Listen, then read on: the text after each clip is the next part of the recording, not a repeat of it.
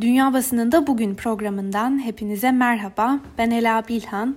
Bugün 24 Kasım Salı ve bugün de yaklaşık 15 dakikada dünya basınında öne çıkan haber ve yorumlara göz atacağız.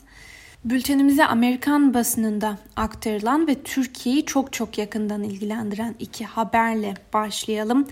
The Economist, Trump sonrası dönemde Cumhurbaşkanı Recep Tayyip Erdoğan'ın nelerin beklediğini, Berat Albayrak'ın istifası ve Naci Ağbal'ın Merkez Bankası'na atanması gündemleriyle değerlendirdi. Erdoğan'ın otokratik olarak tanımlandığı analizde Berat Albayrak 2 yıldan uzun süredir güvendiği ancak Albayrak'ın yürüttüğü politikalar nedeniyle yere çakıldığı vurgulandı.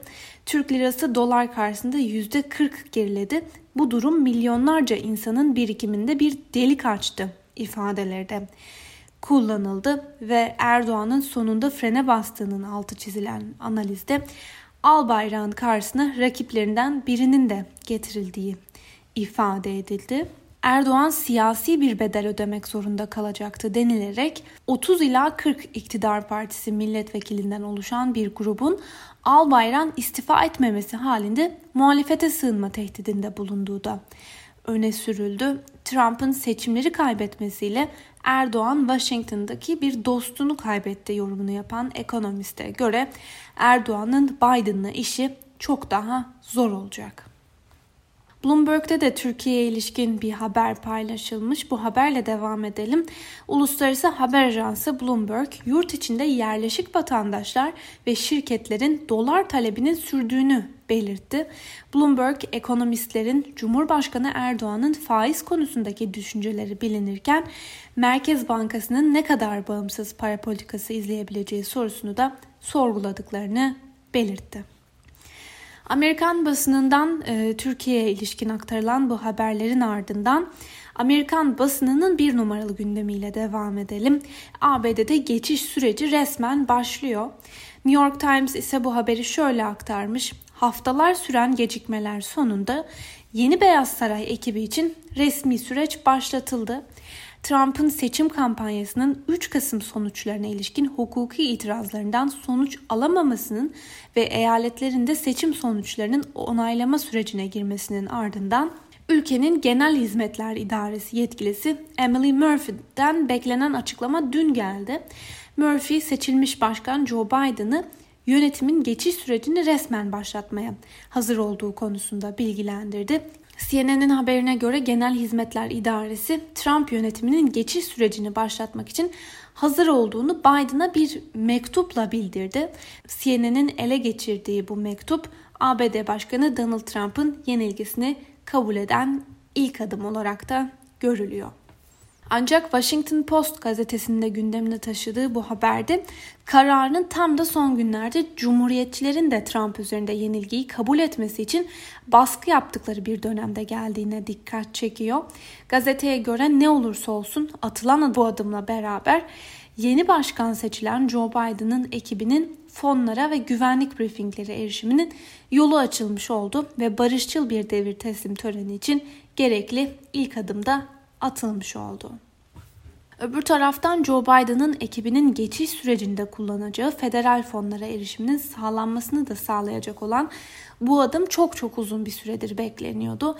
Biden'ın ekibi geçiş sürecinde kullanılacak olan bu fonlara erişimi olmadığı için bu dönemde maddi kaynak elde etmek için destekçilerinden bağış istemişti. Genel Hizmetler İdaresi tarafından dün açıklanan kararla birlikte Joe Biden'ın ekibi geçiş süreci sırasında ihtiyaç duyduğu federal fonlara erişiminde önü açılmış oldu ve mektupta aynı zamanda geçiş süreci için Biden'ın ekibine 6.3 milyon dolar fonun aktarılacağı da ifade edildi. Öbür taraftan Murphy, yani Genel Hizmetler İdaresi adına resmi geçiş sürecinin başlatılması yönünde açıklamayı yaparken birçok tehdit aldığını da belirtmiş.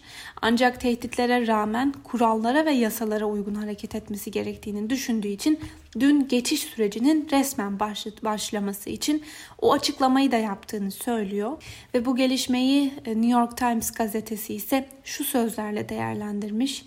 Cumhuriyetçilerin süreci baltalamaya yönelik çabalarına rağmen devlet yetkilileri zamanı geldiğinde atılması gereken adımı atmak konusunda hemfikirler.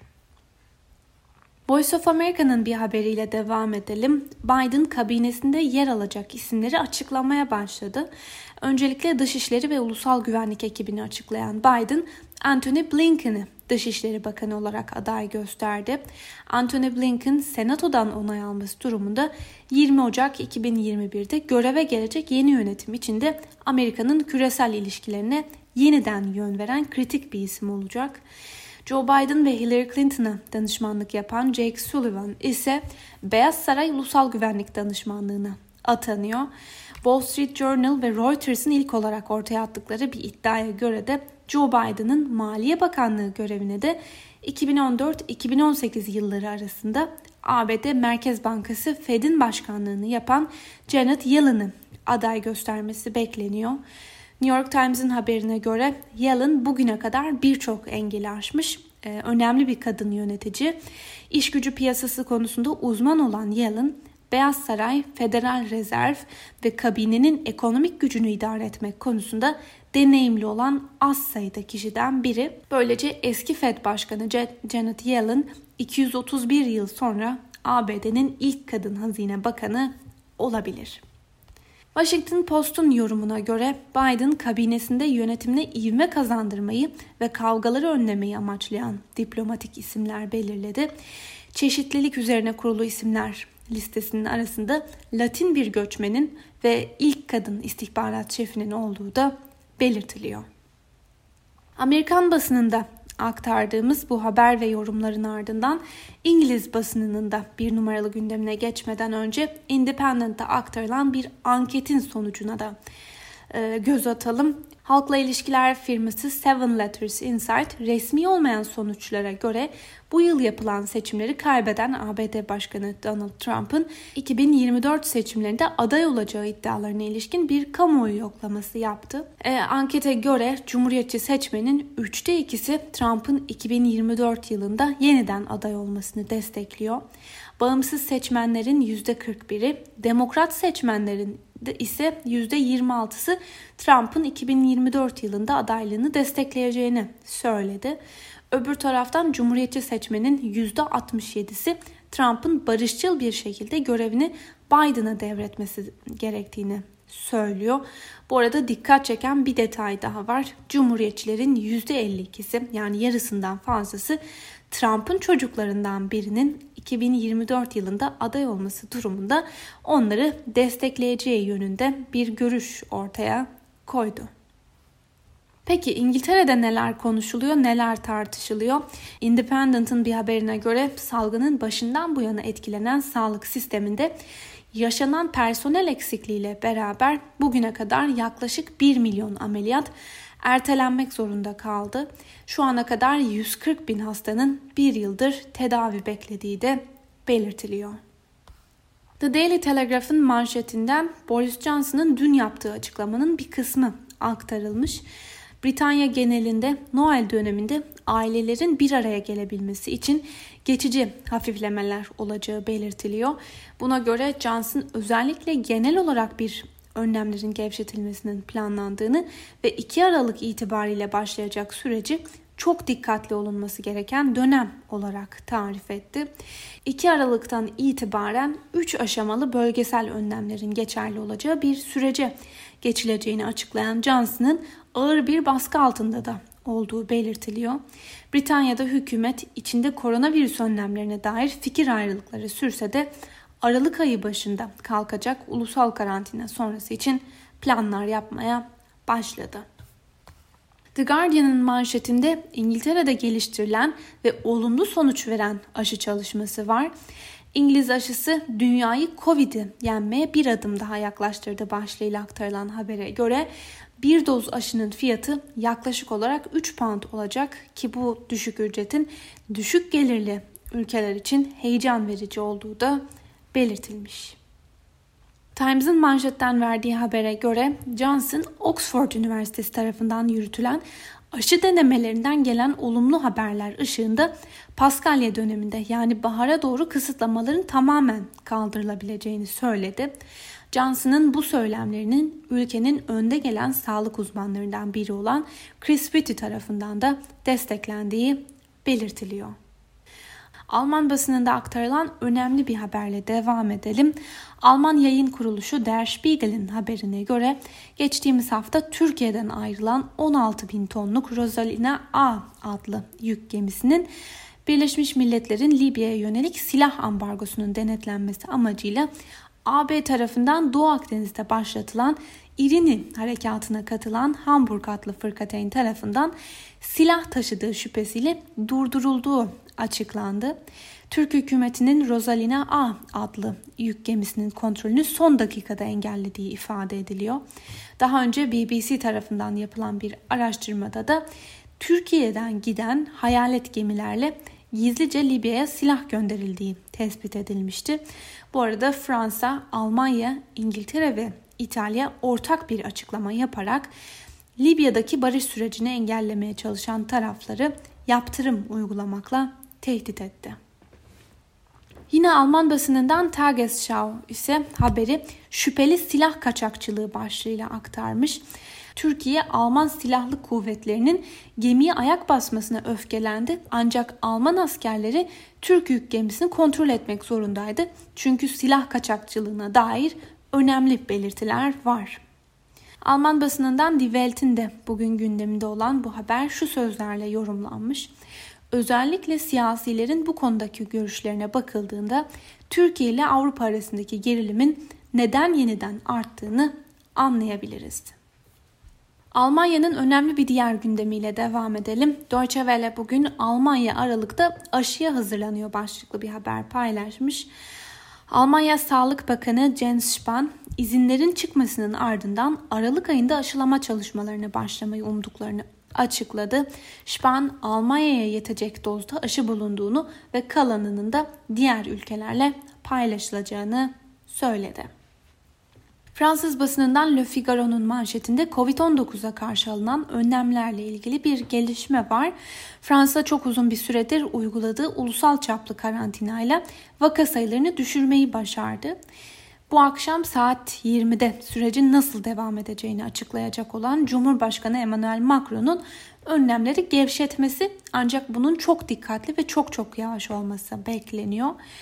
Aktarılan bir diğer habere göre de hükümet aynı zamanda muhtemelen onay alacak olan Covid-19 aşısının dağıtımına ve nasıl saklanacağına ilişkin hazırlık yapmaya başladı. Çünkü -70 derecede saklanması gereken aşı lojistik sorunları da beraberinde getiriyor. Dolayısıyla hükümet aşının dağıtımı için değişik stratejileri inceliyor. Yunan basınından Ekaterinburg gazetesi yorum köşesinde Recep Tayyip Erdoğan'ın Avrupa Birliği'ne yönelik olumlu mesajları ve diyalog çağrılarını değerlendirmiş. Şöyle diyor, son 2 haftadır Recep Tayyip Erdoğan ekonomi politikasında bir değişikliğe eşlik edecek olan yargı reformu ile demokratik atılım planları hakkında konuşuyor. Erdoğan'ın bu tavrı hem Avrupa Birliği zirvesi öncesi yaptırım kararına karşı alınmış bir önlemdir hem de Joe Biden yönetimiyle etkilenecek olan Türkiye-ABD ilişkileri adına atılan bir adımdır. Euronews'un gündemindeki bir haberle devam edelim. Türkiye ve Rusya, Azerbaycan topraklarında Ankara'nın bağımsız bir askeri gözlem noktası kurma isteği hakkında anlaşmazlığa düşmüş durumda. Reuters haber ajansının isminin açıklanmasını istemeyen bir Türk kaynağı dayandırdığı haberinde iki taraf arasındaki en büyük fikir ayrılığının Azerbaycan topraklarında Türkiye'nin oluşturacağı bağımsız gözlem noktası olduğu ileri sürüldü. Bu noktanın Türkiye için bir şart olduğunu belirten kaynak, Rusya'nın ise bölgedeki ortak merkez dışında Türkiye'ye ait bir oluşumun kurulmasını gerekli görmediği belirtiliyor. Dağlık Karabağ konusundaki mevcut tabloyu değerlendiren El Cezire'ye göre Avrupa Birliği Dağlık Karabağ'daki sonucu büyük bir kayıp olarak görüyor. Moskova, Avrupa Birliği'nin Doğu bölgesinde bir başka stratejik zafer daha elde etmişken Brüksel'e pek de adım atacak yer kalmamıştı diye yazmış El Cezire. Rus basınından Moscow Times'ın gündemindeki bir habere göre de Dağlık Karabağ'da yaşanan mayın patlaması sonucu bir Azeri asker öldü ve bir Rus barış gücü askeri de yaralandı.